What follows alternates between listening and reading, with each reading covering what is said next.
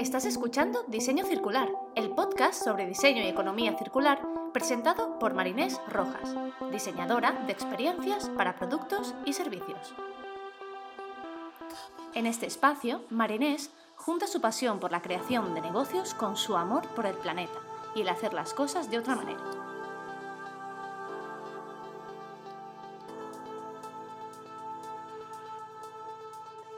Hola, hola, bienvenidas y bienvenidos a un nuevo episodio de Diseño Circular. Hoy estamos en el episodio número 25 ya. ¡Wow! ¿eh? se, dice, rápido. Espero que, que estéis todos bien. Por aquí en Barcelona, bueno, estamos viviendo ahora mismo unas situaciones bastante complicadas debido al coronavirus. Y nada, esperemos que se resuelva todo lo más rápido y tomar precauciones. Es un momento de parar, de reflexionar y de colaborar entre todos para salir de esta situación. Espero que estéis todos bien.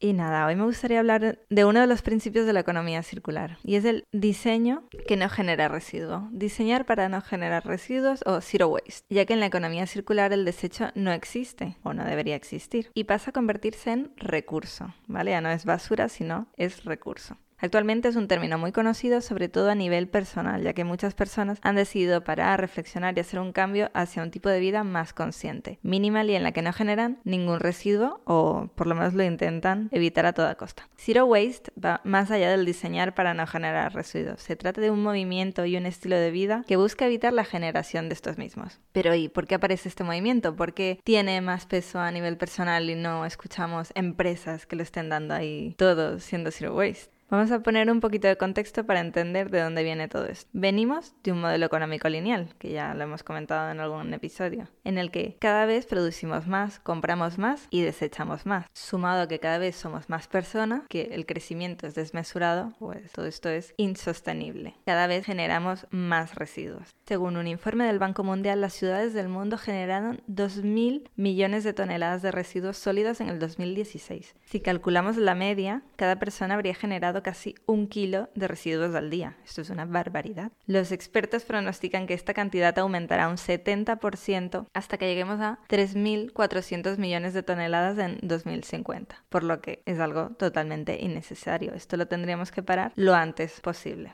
Todos estos desechos acaban contaminando el aire, la tierra y el agua. Seguramente habéis visto en las noticias en los últimos años la contaminación que hay en el mar. En 2050 se prevé que habrá más plástico que peces en el mar. Estamos llegando a los límites y necesitamos hacer un cambio de mentalidad. Tenemos que hacer un, un clic y tomar acciones concretas. El Zero Waste o residuo cero es un conjunto de principios centrados en la prevención de residuos que fomenta el rediseño de los ciclos de vida de los recursos para que todos los productos se reutilicen. O sea, el objetivo es que no se envíe basura ni a los vertederos, ni a las incineradoras, ni al océano. Con Zero Waste se hace referencia a la prevención de residuos en lugar de la gestión de residuos al final de la cadena, ¿vale? Ya no necesitaríamos a una empresa de reciclaje, no tenemos que reciclar al final de la cadena, sino que evitamos que ese residuo se genere. Abarca más que eliminar el desperdicio a través del reciclaje y la reutilización. Se enfoca en reestructurar los sistemas de producción y distribución para reducir este desperdicio es más un objetivo, un ideal. No debemos buscar la perfección, sino el empezar a dar pequeños pasos hacia un cambio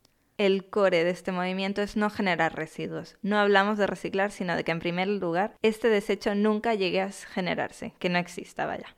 Los principios del movimiento Zero Waste va de Rs. Sí, te suena, ¿no? Esto de las Rs. Os he hablado de las tres Rs, de las siete Rs de la economía circular. Sí, lo sé, hay muchas Rs aquí y esto empieza a sonar un poco repetitivo. Pero en el movimiento Zero Waste o Zero Residuo hablamos de las cinco Rs. Os prometo que hay alguna nueva, de verdad. La primera R, ya esta es nueva, es rechazar. Y habla de rechazar lo que no necesitamos. Esta es bastante nueva y se trata de dejar ir o dejar entrar solo aquello que realmente necesitemos. Por ejemplo, cuando nos ofrecen en la calle una propaganda algo que no necesitamos, rechazarlo educadamente. Algo que no nos aporte bienestar, lo dejamos ir. Si conoces a Maricondo y todo su movimiento del orden, esto te sonará ya que está muy alineada con su pensamiento. La segunda R es reducir, reducir todo aquello que no necesitemos. Reutilizar, hace referencia a más que nada a envases, materiales. Optar por el consumo de segunda mano. Reciclar, todo aquello que no se puede rechazar ni reducir, ¿vale? Esta sería la tercera R, pero yo la dejaría casi que para el final, o sea, intentar no generar ese residuo para que al final no lo tengamos que reciclar. Y la última R, la quinta, es ROT, que significa descomponer la materia orgánica para obtener abono natural.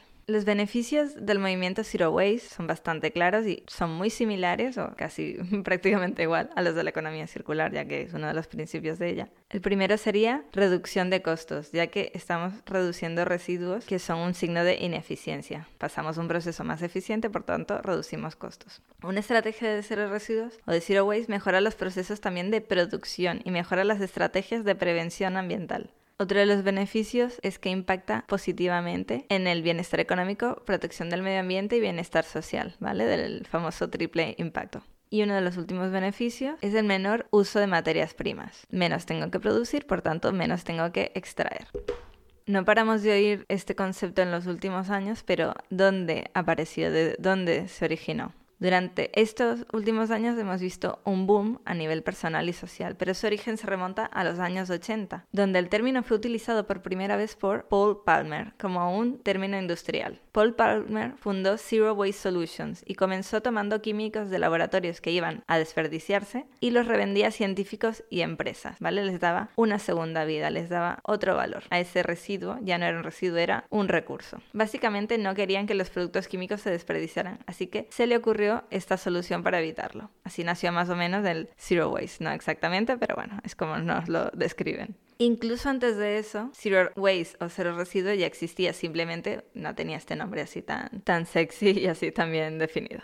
En la era de la depresión nadie desperdiciaba nada porque los niveles de consumo eran muy diferentes. Se vivía en un mundo completamente distinto donde se le daba valor a todas las cosas. Tirar algo no formaba parte del pensamiento colectivo. Si hablamos con nuestros abuelos, la idea de comprar un producto para tirar, como las toallitas de tipo Kleenex o pañuelos de papel, era absurda. Es posible que se hayan adaptado ahora, pero ciertamente no es la forma en la que crecieron. La gente no podía imaginar gastar dinero en artículos que iban a tirar. Es algo como que va totalmente en contra estás tirando dinero. Ahora estamos muy acostumbrados, pero era algo impensable.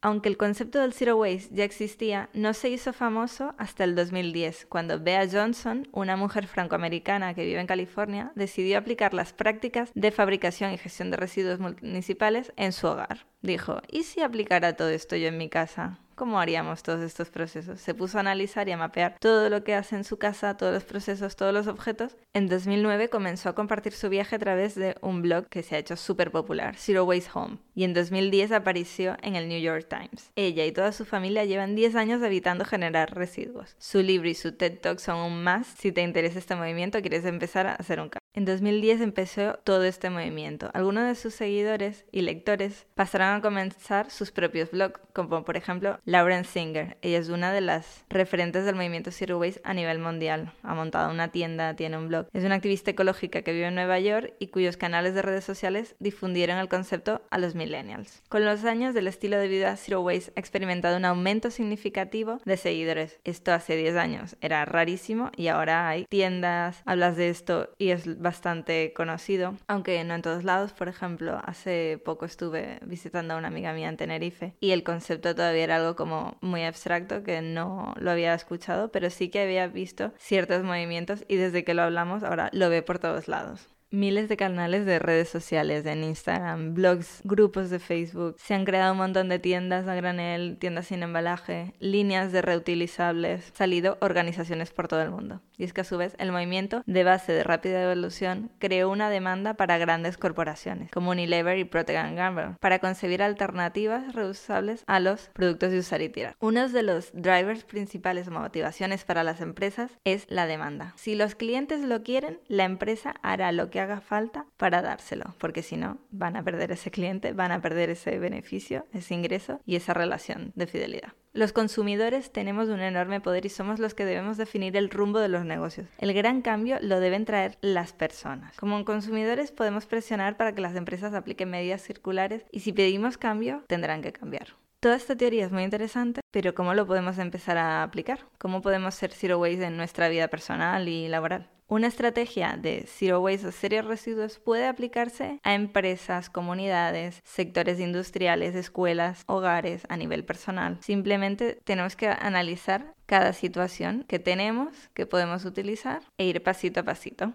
Como ha venido entrando este movimiento con fuerza, ha sido empezar por nosotros mismos a nivel personal para irlo llevando cada vez más arriba, mover este cambio a nuestro entorno, a nuestro barrio, a la sociedad y más tarde a las organizaciones para lograr así un cambio estructural. Es importante no obligar, no buscar la perfección, sino liderar con el ejemplo. Es lo mejor que podemos hacer. A nivel personal, tips para empezar es ponerte pequeños retos, no agobiarte, no intentar cambiarlo todo. Un truco puede ser empezar por un área, por ejemplo, empezar por el baño, empezar por la cocina, yo empecé por el baño y realmente ahora he cambiado tantas cosas que ya es muy difícil de contar. Y antes me parecía un cambio súper difícil, un cambio de hábitos muy complicado, pero lo haces y te acostumbras y no pierdes comodidad, simplemente tienes que buscar una alternativa y hacer ese pequeño cambio de chip. Para empezar también a nivel personal, recordar la R de rechazar, rechazar envases de un solo uso, rechazar envases de plástico, comprar productos de proximidad, utilizar envases reutilizables, por ejemplo, siempre que salgas de casa, intenta llevar contigo una bolsa, una taza, por ejemplo, si te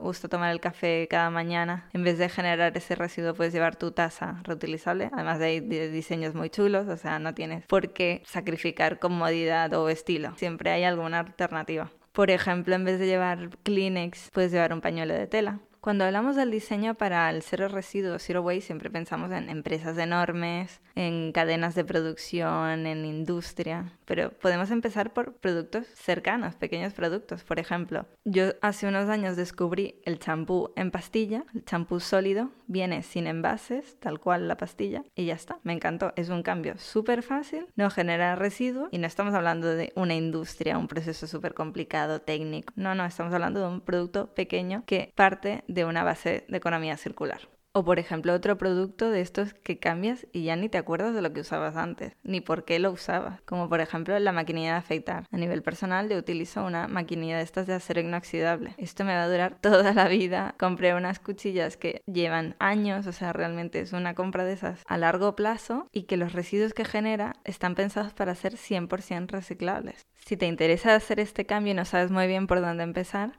he creado una app que se llama Alternativas Sostenibles. Te dejaré el link en la descripción. Y si no la encuentras, escríbeme y te la envío para que te la puedas descargar. Es una app donde hay alternativas para los productos que usamos en el día a día que son de usar y tirar. Por ejemplo, el champú.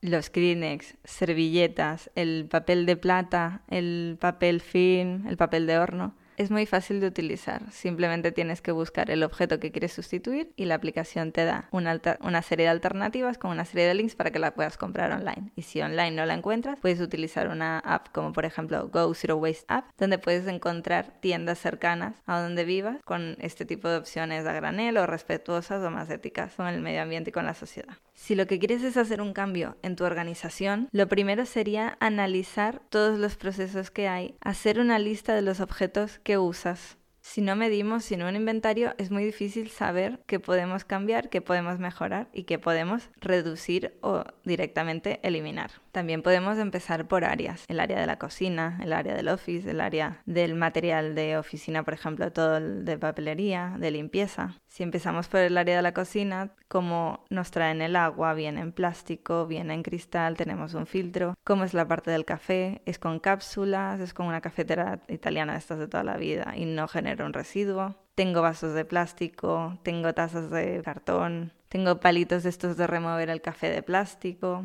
cómo se da todo el sistema de reciclaje en la oficina. Si nos vamos más a la parte de materiales, ¿qué materiales estoy utilizando? Mis bolígrafos tienen recambios o son de usar y tirar. Estoy imprimiendo más de la cuenta. Si ya nos vamos más a procesos en la organización, por ejemplo, cómo estoy haciendo las reuniones del equipo con el cliente, lo estoy haciendo presencial. Hay viajes de trabajo, hay transporte innecesario. Al final se trata de ver dónde estamos desechando residuos, energía, todo. Con estos cambios a nivel personal, a nivel organizacional y de estructura, iremos impactando cada vez más y como os comentaba, con el ejemplo es cuando realmente se hace un impacto. Si una persona de mi entorno cercano me recomienda una serie de cosas y veo que están funcionando y veo los beneficios, es más fácil que yo adopte esos cambios. Si te interesa aprender sobre el diseño para el cambio de comportamiento o behavior change, te recomiendo que escuches el episodio número 12 del podcast. Y ya te he hablado de algunos ejemplos a nivel más personal que, puedes empezar mañana mismo a hacer este cambio. Hay un ejemplo que me gustaría compartir contigo, que es un restaurante que lleva esto a otra escala. Es el restaurante Amas y es un restaurante de Dinamarca en el que esto del zero waste o cero residuos se lo toman al pie de la letra, ¿no? Lo siguiente. Tuve la oportunidad de verlos en un evento aquí en Barcelona sobre restauración sostenible y economía circular y la verdad que los ejemplos que nos dejaron son una pasada. Os recomiendo que le echéis un vistazo. Se escribe A-M-A-S-S. En lo que se refiere a alimentos, utilizan todas las partes de todos los ingredientes para convertir lo que otros llaman desperdicios, que lo hemos estado hablando anteriormente, en basura, en valor.